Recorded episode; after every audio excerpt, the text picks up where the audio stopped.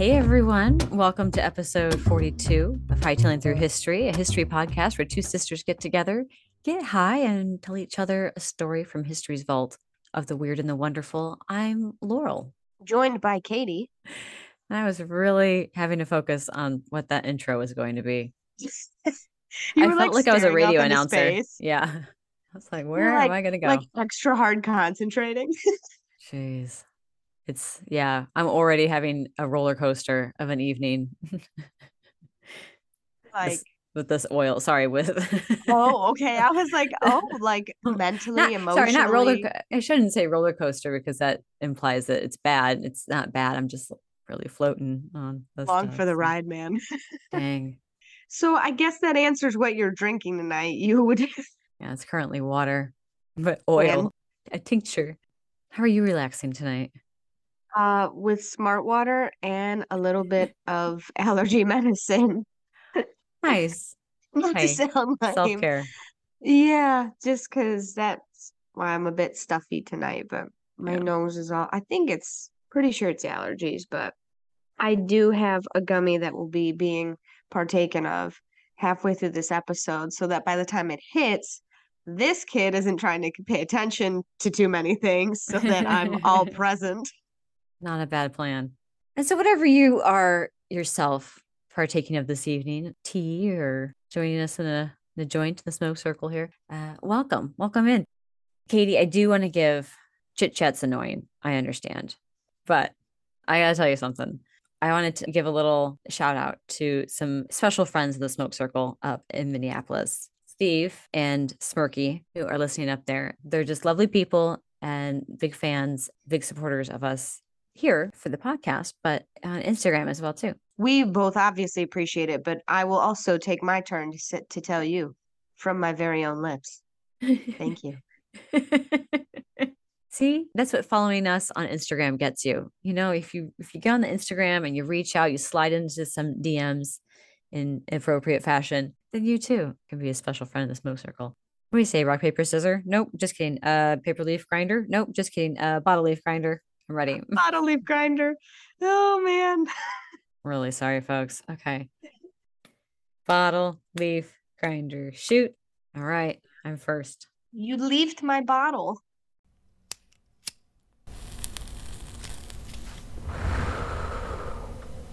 Last week we had women of entertainment and athleticism with Glow in the last show.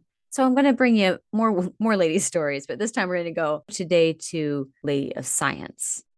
But the subject of our story was not a scientist. She wasn't a doctor or even in the field of science or medicine. She was a patient. She was just a regular person who died really young at the age of 31 due to a very aggressive case of cervical cancer. Oh. And in this weird twist of irony, it's actually the fatal aggressiveness, if that's a phrase that can be used, is the aggressiveness of those cancer cells that got her cells, Henrietta Lacks cells, named as, quote, immortal. The tale of Henrietta Lacks is often told as a legacy story, since the bulk of it, what usually gets told, takes place after her death. It's usually centered on how her cells have lived on, helping to cure disease and save countless lives. And while this is most definitely true, Henrietta, you know, she's a real flesh and blood person before her remarkable cells received international attention. She was a real person before all this. She was playful, she's beautiful, she loved to dance, she's a wife, a mother. And we're going to talk about her first before we talk about her cells and her legacy. Henrietta Lacks was actually born as Loretta Pleasant in Roanoke, Virginia on August 1st, 1920. She was born into this really large family. She was the ninth of 10 children, nine of 10. But That's a lot of fucking kids. It's a lot of kids. And tragically, her mother passed away giving birth to that 10th child. Oh. For huh, Henrietta's father, 10 kids is so many kids to handle on your own. So he packs up the family. He moves them two hours away to Clover, which is where most of the relatives lived. And then Yeah. when he got there, everyone's so close that he divvies up the kids to make it more manageable for everyone to, to live, kind of balances the load. So you're just kind of sitting there divvying out kids? yeah, you know, uncles and aunts and grandparents, and just being like, okay, a couple kids live here, a couple kids live here, and Shit. yeah, hmm just to balance the cost and everything because this is 1920s in a rural Oh area. wow. Oh shit, the Great Depression hasn't even hit yet. Mhm. We're close. Loretta ended up at her maternal grandfather Tommy's house, and he lived on a tobacco plantation. Her grandfather's house was actually the home for those who were formerly enslaved. That was the house that was on the plantation, and that's where he lived. Loretta lived in the home with her grandfather and her cousin Daniel, who was nicknamed Day.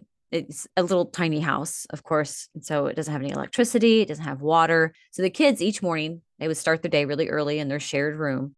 They would start some gas for lanterns so they had light, and they would go haul the day's water back from the well. And they would next then they do the chores around the farm and feed the animals and work the tobacco fields. And then when work was done, they would they would play because they had all this space to play on and they would play together until their grandfather called them inside. Could you even imagine having to do a shit ton of chores before a single cup of coffee? Not a fucking chance. Not a chance. Yeah, you have to go get the water for your coffee from the well. I would keep a special cup close by so that when I woke up in the morning I could make coffee. I'm sorry, nothing would happen before coffee o'clock.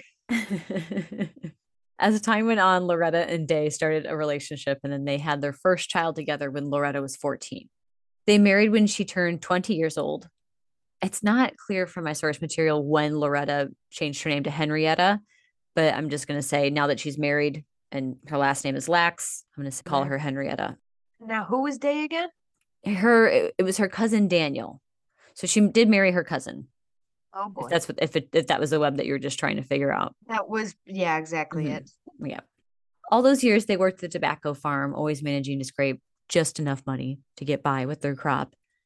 And then as the family grew, of course, the financial strain, lack of money, that's all becomes a problem. But they were so in love. So what they lacked in stuff and the material, they made up for in abundance with love. They love each other so much.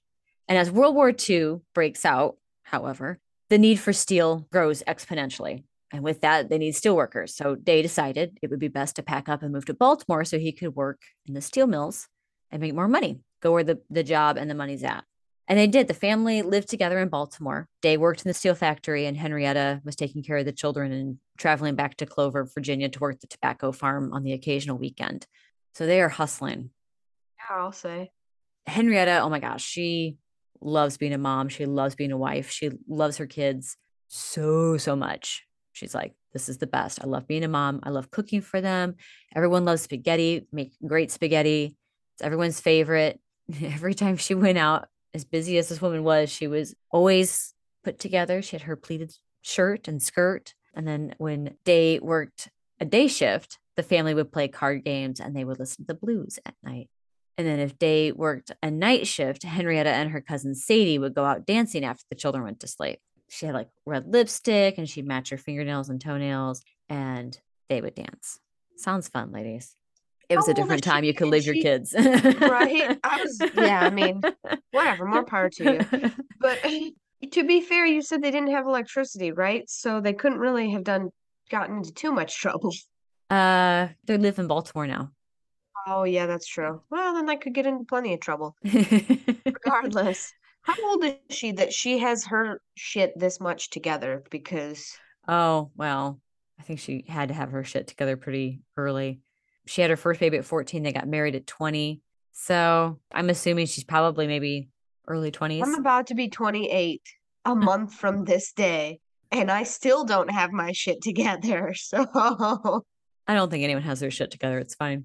Not really, you know, Well, Henrietta's here making me look real bad. the time. Plus, again, she's just on it and having She to be very responsible very early. And but this seems like this is what her life was throughout her 20s. And it wasn't until after she had her fifth child at age 30 that things really begin to change dramatically and rapidly for Henrietta. So, four months after the birth of her child, she returns to the same hospital, which is Johns Hopkins, due to abnormal vaginal bleeding. Now, it's the 1950s. And that particular hospital was one of a few that treated Black patients because at that time, segregation, not all hospitals would treat Black patients. And she knew something was wrong.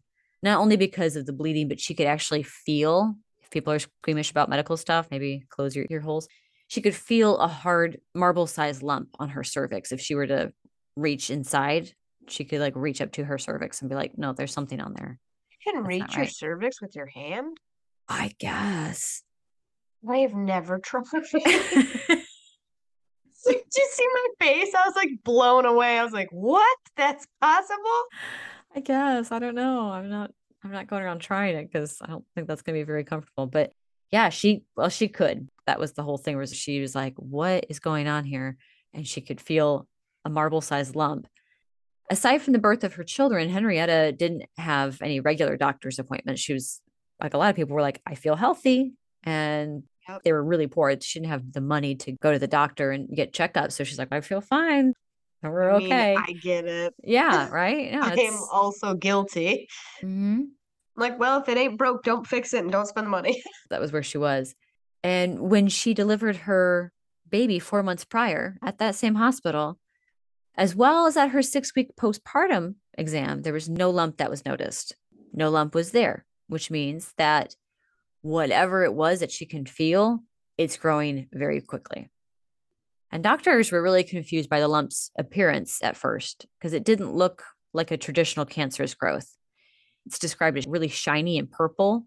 It bled easily if it was touched or bothered in any way, which I guess is not how normal cancerous tissue works or looks like.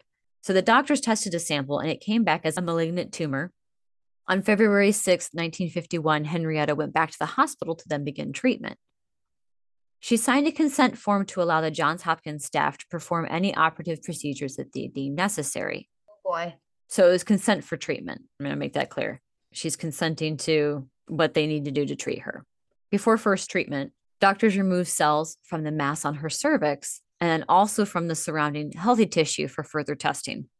The samples were sent to researcher George Gey, who was studying cervical cancer cells at the time. Studying the cells was really challenging because it's really hard to keep them alive in tubes.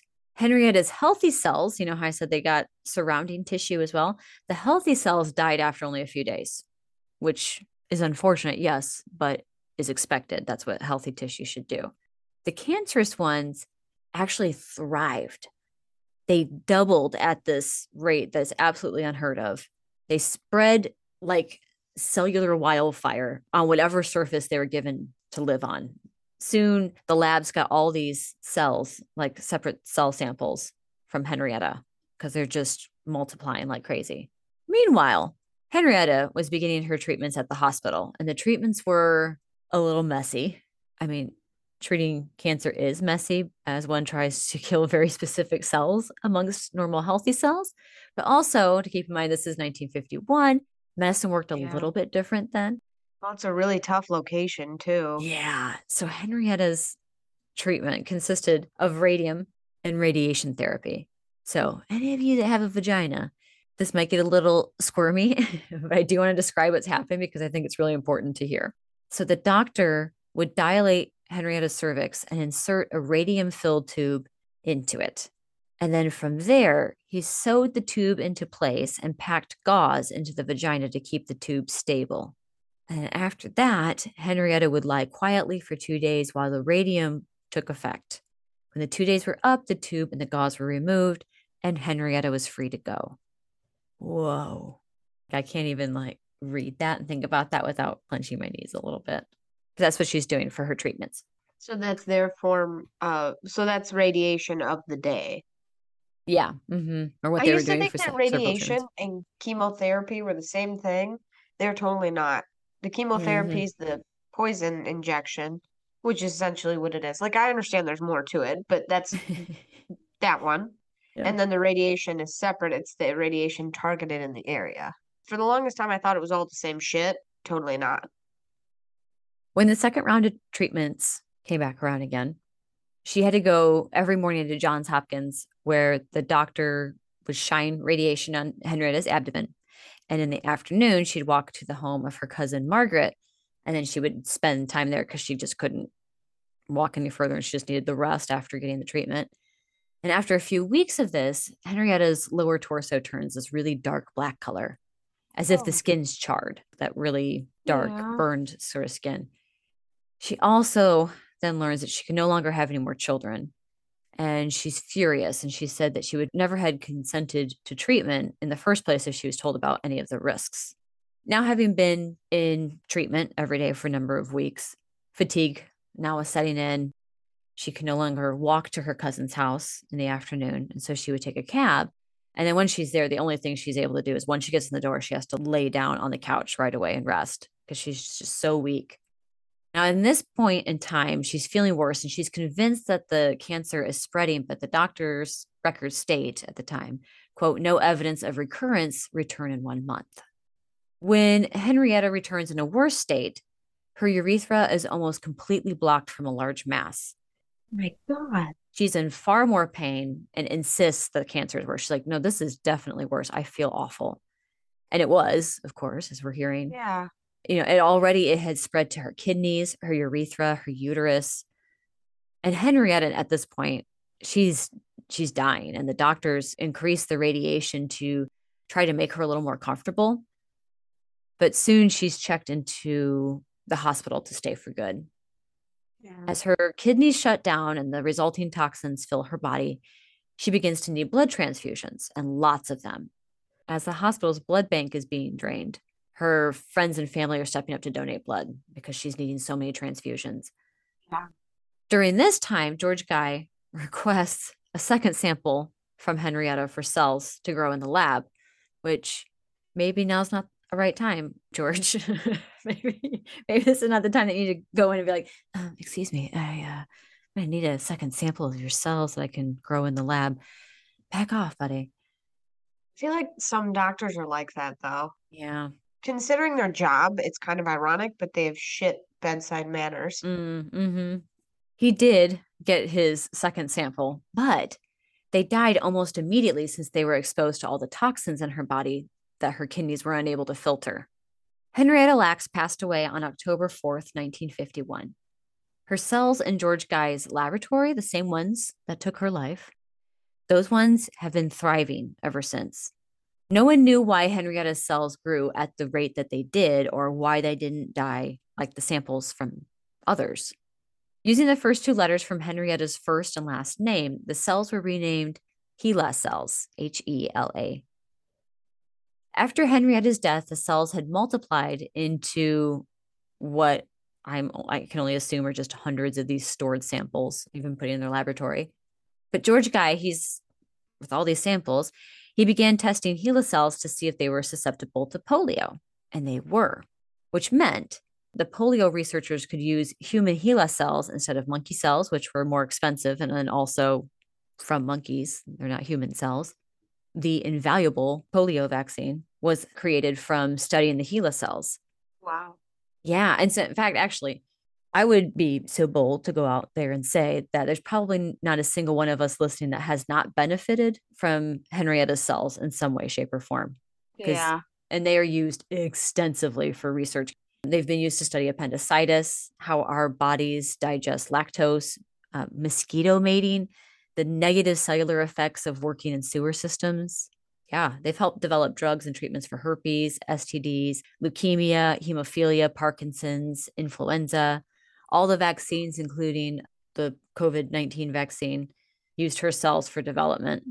So Wow. these they're used in all kinds of all kinds of bioscience and Well, especially when you hit that. COVID 19 vaccine, like right there, her cells have pretty much affected every person on the face of this earth. well, right. Yeah, exactly. Except the people who live on islands and didn't get COVID. you know what I'm saying? yeah.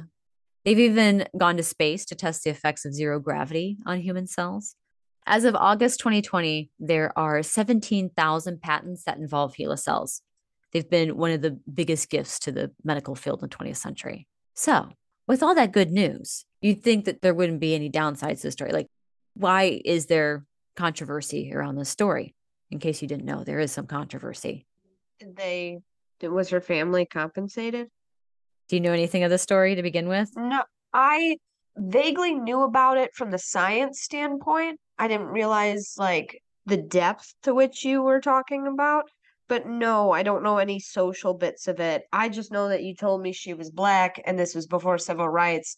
So, you Yeah. know, A plus B equals C, I'm assuming. And I'm also thinking of her laying in this hospital bed dying while they're using her cells, which, I mean, it's great that we have them, but also I'm thinking, well, it's kind of sad because this poor woman just wasted away, died, and now she had what, five kids and Mhm. her husband? So just Yeah. kind of wondering what happened to them. Yeah, well, that's great that you bring that up because that's exactly what the controversy is around. It's about patient rights and family rights, and now the this is where the big story comes in, where people talk about Henrietta Lacks, they talk about the legacy story. And that's what this is about here. So you'd think that her family is set for life with their matriarch's legacy to medicine, but as I mentioned, hope. one would hope. But that's that's exactly where things get dicey because when Henrietta signed those consent forms at Johns Hopkins, it was consent for treatment, as I mentioned. So I just was like, by the way, when she's signing this, she's saying they can do what they need to for treatment, and it was not consent for samples. So they took them illegally, technically. hmm And based on other things that she had said about how she felt with the radiation, she said, I never would have consented to treatment if I was would have known the risks of it. So it sounds Yeah. like she got a very um Vague watered down description of what was going to Yes, exactly. Yeah. Might have been like, yeah, okay, that that's what you're doing to treat me. Okay, sure, I'll sign sign the papers. That's my speculation, but that's what it sounds like. In the early 1950s, there was much more gray area around patient rights. Now, today, we have HIPAA forms and all these things that we have to sign when we go to the doctors, but patient rights, privacy practices, you know, gaining consent, all these things were like, yeah, maybe we'll kind of do that as a gray area. And since then, Johns Hopkins has publicly acknowledged its wrongdoing with Henrietta and subsequently her family. But unfortunately, they didn't realize that until 2010 when the book The Immortal Life of Henrietta Lacks by Rebecca Skloot was published. Further controversy happened in 2013 when the European Molecular Biology Laboratory in Heidelberg, Germany, published the HeLa genome without the consent of the Lacks family. Ooh. And then, oh. right, publishing that genome could have given very sensitive genetic information about her descendants. right. And that would have just been publicly out there for anyone that wanted to study that. So thankfully, after some outcry, the genome was removed and now it's only used under the HeLa genome data use agreement. And then her family, on the other hand, didn't even know that HeLa cells existed until 1973 when researchers found out whose cells they were when they showed up at the door of Henrietta's children asking for blood samples to better study the HeLa cells. Excuse me? Yeah. Ding dong. Hey, we're studying your mom's cells. We need some more blood samples. Like, I'm sorry, excuse me? Yes. That's what happened. And that's how they found out that there these HeLa cells even existed. Wow. Naturally, Henrietta's children had a lot of questions, especially Deborah, who was Henrietta and Day's fifth child together. She was the youngest child. She never knew her mother because she died so soon after she was born. She never knew her mother. And here were some, some researchers who might be able to provide answers. They're talking about her mother. They seem that they might know something that she doesn't. One researcher just hands her a medical school book on genetics and said, Here, take this, read this. This is what we're doing. What? Oh, that's helpful. So because of this lackadaisical attitude about eh, you know treating the family like human beings, naturally, when this author Rebecca Skloot, who wrote the Immortal Cells of Henrietta Lacks, she's contacted the family. She's wanting to research Henrietta and she find out who she was as a person and find out more about the story. The family's like, mm, hmm they're really skeptical, and it actually took them a year before Deborah trusted Rebecca enough to let her into her life.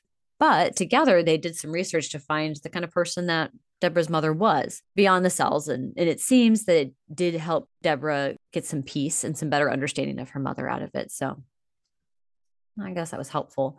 But as of 2022, the family's not directly received any financial compensation for the use of the HeLa cells. I say directly on purpose. I'll tell you why in just a second. But two members of the Lacks family are part of the U.S. National Institute of Health, the health group that grants permission to access and use those HeLa cells and that sequencing information. And in addition to this, there have been more laws created worldwide regarding the use of tissue samples, patient consent, privacy rights. I did find an article on nature.com from October 2020. at the very end of the month, the Henrietta Lacks Foundation announced a undisclosed six-figure donation from the Howard Hughes Medical Institute and also that they would donate every time a new HeLa sequence was uh, created or sold that they would make another donation every single time to the foundation which is great their whole thing was like we this is our way of trying to right the wrongs here. This is what we feel we can do. The foundation was founded by rebecca skloot in 2010 and the mission statement per their website henriettalacksfoundation.org we provide financial assistance to individuals and families particularly within minority communities who are involved in historic research cases without their knowledge, consent, or benefit. This includes the cases of Henrietta Lacks and the HeLa cells, the Tuskegee syphilis studies, and the human radiation experiments, among others. The foundation offers those who have benefited from those contributions, including scientists, universities, corporations, and the general public, a way to show their appreciation to such research subjects and their families, which is pretty cool. Yeah. I mean, you would think that kind of shit would be better advertised, but mm-hmm. yeah, there's uh, Henrietta Lacks is not, unfortunately, the only victim of this sort of medical treatment. Yeah, yeah, I'm trying. I was trying to think of a, a better word for it, but yeah, if, of something like that, especially within a minority community, and so that's what the whole foundation is for, is to helping those who were impacted by those things, and of course that certainly makes everyone more aware of injustices that happen in the name of science and medicine. And though, as I said, it did prompt more of a change in patient privacy, consent, transparency between donors and researchers. I can only imagine that the Lacks family would like to continue to see change in a positive direction, not only for themselves, but again, others in, with similar situations that their foundation is for. Some of the family members have expressed pride in the massive humanitarian contribution of their mother or grandmother has given albeit unknowingly. When Henrietta's son Carter attended a 2018 Stanford University hosted discussion panel, he was asked by a pre med student, What can future scientists and physicians do to address the bioethical issues surrounding scientific progress? And Carter responded with, Just keep in mind that these are human beings that you are dealing with. Try to talk to them in a way that they can understand and just know that they're human, which, right? You know, bedside manner, as you said. So, as of August 2022, it's been 102 years since Henrietta was born, and her HeLa cells still continue to help the advance of science and medicine. But this is very much a a legacy story, yes, but it's a living story as well. There is still litigation in and out of courts. There's a more recent um, biotech suit from the family which is either ongoing or has just happened. Like, so yeah, so there's another there's another um, lawsuit that's that's happened again against a biotech company, which has been the case, you know, since they found out in the 70s. There's been a lot of litigation. So if you go and Google Henrietta Lacks, it might be a different story from the time you look things up to when we made this, but that is the story of Henrietta Lacks. Wow. Wow. It just, I wish it didn't, like you said, that's just really the only upsetting part is forgetting that these people are human beings. And like, well, but don't you know I really need cells to study this? And it's like, dude, I understand that, but I'm literally dying right now. Like, yeah. I need you to. yeah. Well, that was a little bit a good story to know, but also a little bit of a downer. Yeah, I hope there's like some sort of justice at the end of it. Okay, so my story tonight also centers around, I suppose, ladies in history ish. Oh, I was gonna say, Katie, you doing a ladies story? Yes. Well, one one lady and her entire family, but yes. Okay. Katie's getting on the women's history train. Choo choo. Sort of. Okay. We'll see when we get hmm. into it. So our story begins tonight in the petty kingdoms of the Anglo-Saxon England We've been here before. And a medieval Scotland. We return to a familiar face uh, the face of King Ethelstan of the Kingdom of England. Perhaps you recall. Ethelstan was the one who united uh, the Kingdom of England. So we are, of course, talking, Laurel, about the British royal family. Okay. So now you see where this is going. So after Ethelstan passed away, the Kingdom of England, which I mentioned briefly at the end of that episode, pretty much fell into disarray. There was no leader strong enough to keep it together, and parts of it were just starting getting like reconquered, as you'll recall. Northumbria, the weird bad ex-girlfriend of the Vikings that they Yep. constantly Just- want back for some stupid reason. have her. Yeah. Lush greens of Ireland. Hmm. Stony rockiness of Northern England. Let's just think about this. it's a fertile place, I guess. Um, I, I can think of no other reason. Maybe it has a nice coastline. Yeah. So the parts of the kingdom are getting reconquered and they're splitting up, and pretty much that whole kingdom of England that he worked so hard to get together just kind of fell apart anyway. So Oh. not quite a hundred years later, probably closer to 80 years later, in 1066. So England at this time was conquered by the Normans. Now, the Normans came from what is today France, what we would know as France, Mhm. but the people were a mingling of Norse Vikings coming out of the north, indigenous West Franks, and the Franks were the original French, as we would call them, and the Gallo Romans. So these were more like Mhm. settled, integrated Roman citizens, is what I will call them. Okay. Yep. So, of that area. So the Normans are a mix of those people. That's the people that swept in to conquer England.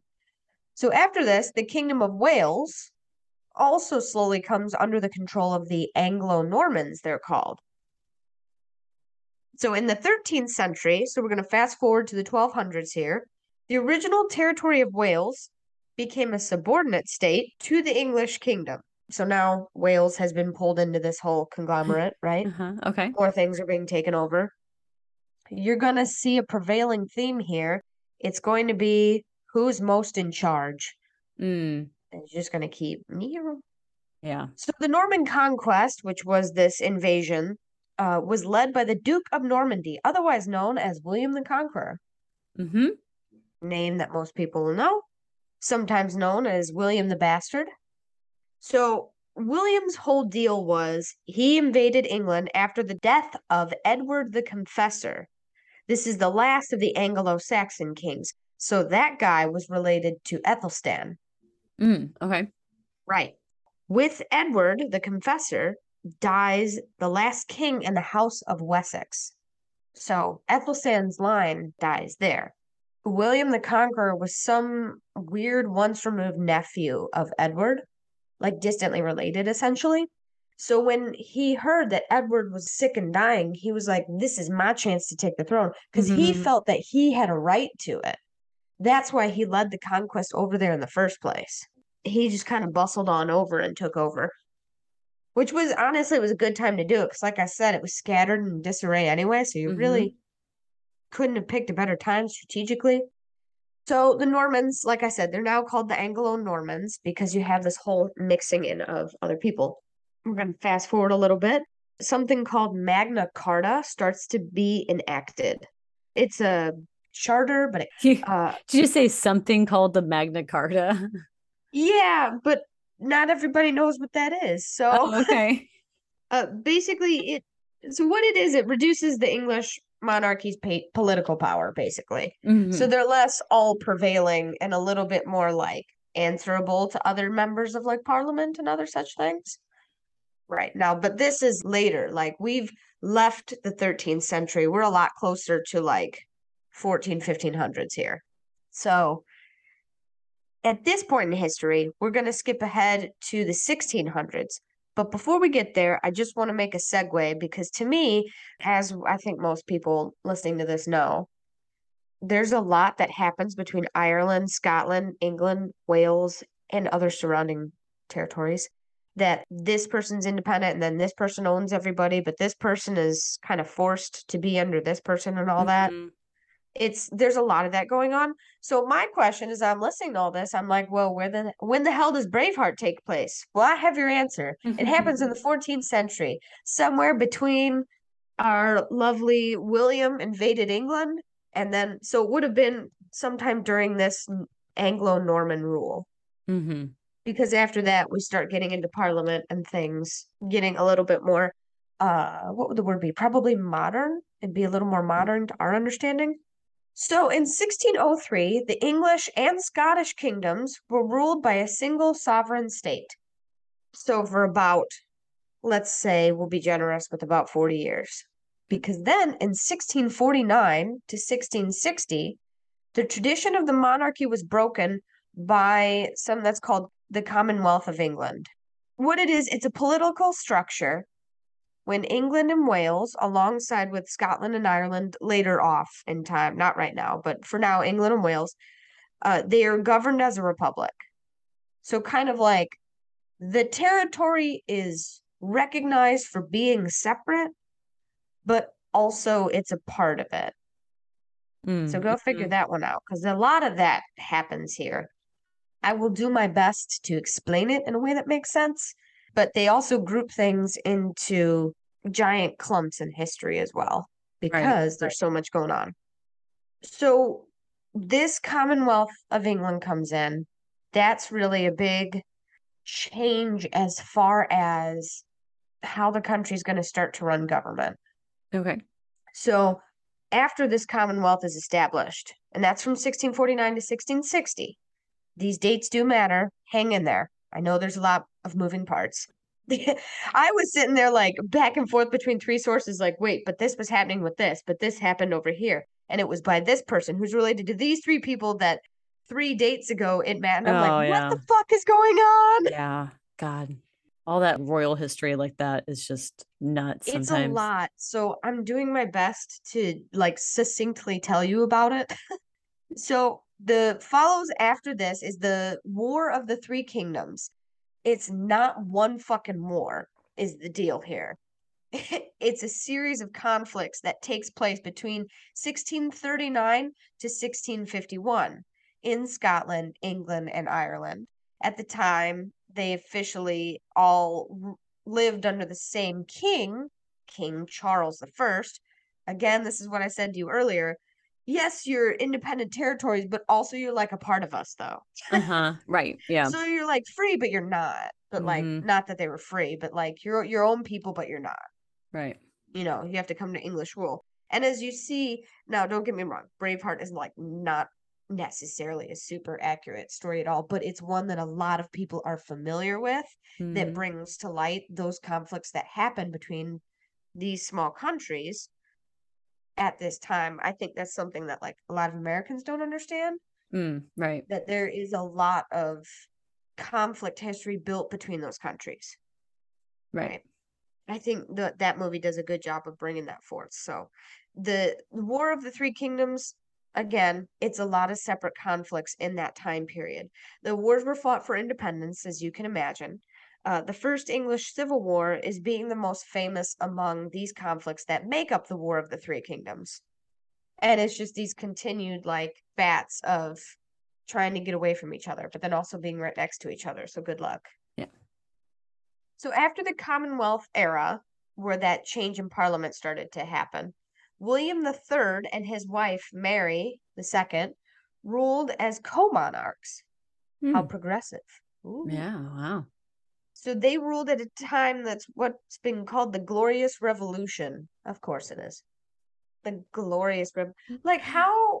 Uh, it just seems so extra. It really does. Can we just agree that sometimes with British history, it's just a little extra? Yeah. Glorious Revolution. Oh, really? we just had a normal revolution, American, but just a normal revolution. So whatever. so during this time, the deposition of King James takes place. Laurel, have you ever read the Bible? Yeah, King James isn't my favorite guy to deal with. Well, I was just going to tell you that that's the same just, guy. Yeah, he's just generally problematic. But yeah, go ahead. Yeah, I do know. Yes, King James. Well, so for the purposes of our stories, he is problematic. Okay, perfect. But, so he just but, does it across I mean, the board. Yeah, he is, but this is dealing with his deposition. So they're kicking him the fuck out because they didn't like him. Okay, great. But for those of you who want a point of reference, the King James version of the Bible starts with this guy, Why that's significant is because he's one of those few Roman Catholic guys. And you're going to see there's a lot of conflict with that between the separate countries. So that's King James. The Glorious Revolution deals with him getting kicked the fuck out because he was creating problems, as you say, across the board for everybody. Oh, okay. Yeah. So William III was actually the ruler of the Dutch at the time. He had a shit ton of titles that mm, frankly were all in a language I'm not sure I could manage to pronounce. Mm. So he was the ruler of the Dutch. Okay. And I mean the entirety of them as a territory. So already an important guy, I would say. Countries at his disposal. So he marries his lovely wife, Mary, and he becomes king of not only all these wonderful lands, but of England, Ireland, and Scotland on top of Oh. it all. Yeah. So here we are, just gathering them away. It's like Pokemon, you got to catch them all, man. Gosh. So Mary II was the King James, problematic King James, we'll call him. Uh, she was his niece, a little removed, but they were family. So it was her and her husband that took the throne after James's attempt to convert the kingdoms to Roman Catholicism led to a revolution, along other things. But that was one that really caused a big rift in countries because after that, his whole stint on trying to make everyone switch to Roman Catholicism, in 1689, the Bill of Rights of 1689 and the Scottish Claim of Right Act of 1689. So the first one is the Bill of Rights is English, and obviously the Scottish Claim Right Act is Scottish. Pulled more power away from the monarchy than ever and excluded Roman Catholics from ever seceding to the throne again. Oh, wow. Right. Okay. Right. So it was a problem because they were like, no, fuck this. We're making a law. We disliked this guy so much. I was like, holy shit. Mary and uh, good old Bill. They called him King Billy, they said. Like it was like a nickname to call him Oh. King Billy. I was like, oh, that's rad. Okay. King Billy. Right. We're so revolutionary. We co-rule, and you can just call me Billy. Just call me Billy. Don't you don't have to call me Your Majesty. That's so formal. Yeah, he's Billy's kinda- fine. I mean, like, don't get me wrong, he did lead conquest and quite literally conquer because when he was off on military exploits, his wife was left to rule the kingdom. And it said she did so with intelligence and a firm guiding hand. All Not in like a bad way, but just that she took care of shit while he was gone. Mhm. And when he got back, he was like, "Oh fuck yeah, good job," and took over again. Like, but it said like there were plenty of times where she would defer to her husband, but he had no problem being like, "All right, Mary, you're in charge," bouncing the fuck out to go, you know, Oh, yeah. create war or something. Mhm. Right. Again, a very progressive relationship for the time. So in 1707, that last, so that Bill of Rights happened in 1689. So here in 1707, the kingdoms of England and Scotland were merged to create the Kingdom of Great Britain. It's official now. It is. So that happened in 1707, merely 70 years before America's bid for freedom. So in 1808, a full hundred years later, the Kingdom of Ireland joined to create the United Kingdom of Great Britain and Ireland. And Ireland. Okay. Don't make that mistake. Nope. Be the last thing you do. Yeah. Ireland is Ireland. Indeed. And Northern Ireland is Ireland. yes. Is and Northern Ireland is also incidentally Ireland but north. yeah. So, with the British monarch ruling over the entire British Empire, at this point, its largest point, in which it was two two two two, it was biggest in the year 1921. It Wow. covered over a quarter of the world's landmass. Jeez. Do you have a flag? Yeah. Colonialism. There it is. Actually, Oh, we were just watching. We're we have a half hour left of it, but I'm gonna recommend this. My friend Bob said, "Laurel, you have to watch RRR on Netflix. It has everything." I was like, "Okay." I had never heard of it before, and I start Yeah. typing in R, and then R, and then R again. It's a Bollywood movie. It Oh, it really does have everything. Not only it's like three something hours long, so it's very Oh, long. We've we're, we've been watching it in little chunks, but it is brilliant. And why did I why did I bring that up? Oh, because it was uh pre-independence India. And the British in that are just the worst. It's just a whole revolution film. But there's a in the beginning in one of the scenes they're having all the English officers there and everything, or court yeah. and the governor or whatever. They're meeting, and in the back there's this giant wall. It's a world map that has um, the Union Jack on whatever country it has colonized or claimed. Yeah. And it's huge. It's like just this massive thing. All you see is just Union Jack in the shape of Everywhere. different countries. Yeah. And I was like, I mean, I'm like, look at that obnoxious ass map on the wall behind him, Christian. She says to the Englishman. Yeah. Yeah. Oh yeah. He, he, he was mad about the, the movie too mad at the English, I should say, in it. Everyone will be. Like, yeah. Anyway, sorry, but yes, you're right. Huge amount of land. There's a lot of land being covered. yeah. Well, yeah. I mean, we said that they were the greatest in terms of size. I mean, the greatest um amount of Empire land of mass. Next to, know. next to. no, the Mongolian Empire was the largest contiguous empire. Remember? Listen, the Mongolians would have had a bigger landmass. They would have had been more contiguous if they hadn't have had political issues and had to pull out of Poland, okay? Hello, everyone. This is Laurel in the editing room. I just want to make a little correction here. It's actually the Mongol Empire. Yes, it's the Mongol Empire. We just lost our minds and said Mongolian a bunch of times. But it was the Mongol Empire, which was the largest contiguous, which means all connecting. All the borders were shared largest contiguous empire in history, whereas the British Empire was the largest based on land mass. Just want to make that little clarification there. I hope you're enjoying the show. We'll resume. So, yes, huge landmass.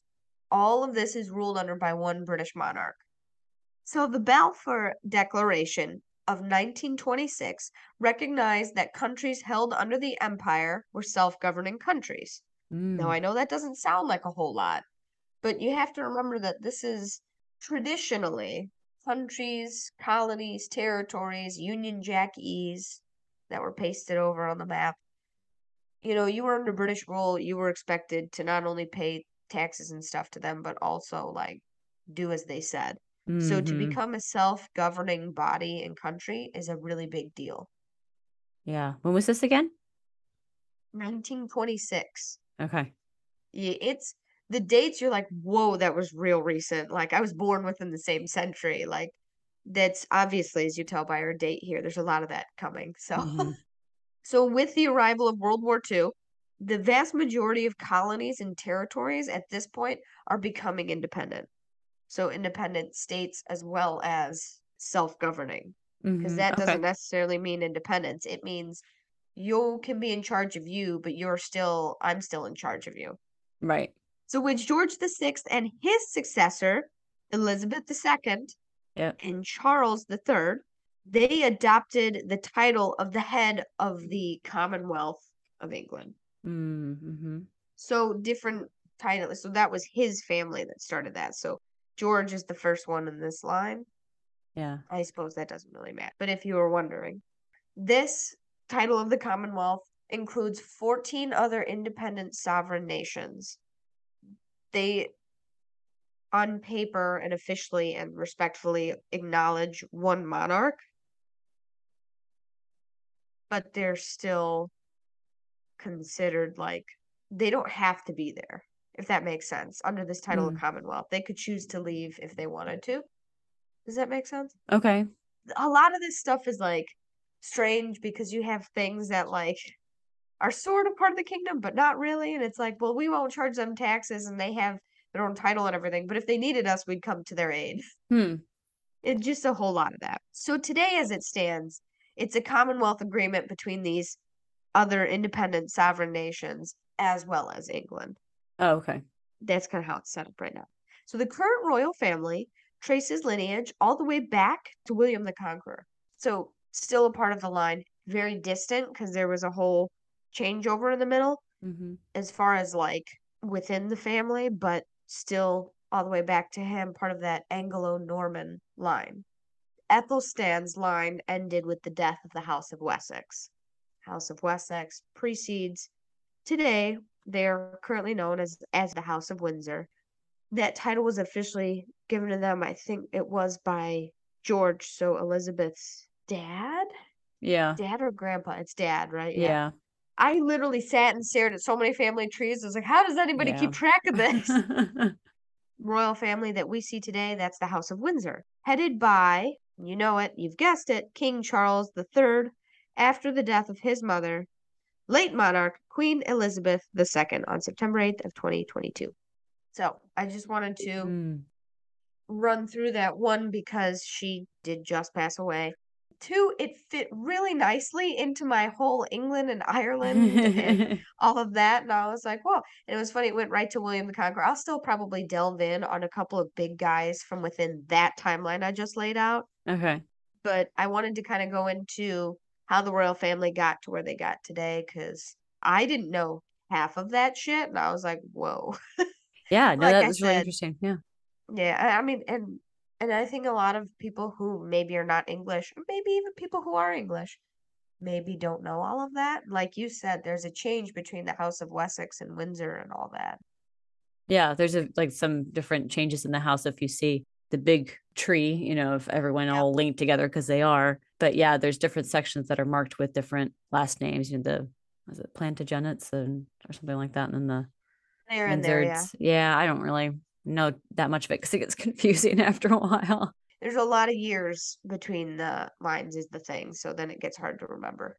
Right. Yes. Yeah, but I wanted to run through that because she just recently passed away, and I just wanted to spotlight a little bit on um history that we don't know, and I don't think that's something that most people do know. It's really interesting. Yeah, that was good, Katie. Thank you. And yeah, there's a hopefully some good takeaways tonight between Henrietta Lacks and very scientific or medicine based uh, different sort of story, and then long ancient line of the current royal family Yeah. and passing of Queen Elizabeth II. It's a very teachable uh episode tonight. Like, let's sit and learn about things, children. Like, yeah, learning stuff. So that was episode 42. Thanks so much for joining us tonight. Always a pleasure hanging out with you and look forward to seeing you again in a couple of weeks. In the meantime, get money, get high, give love, and do you have a flag? bye. Good night.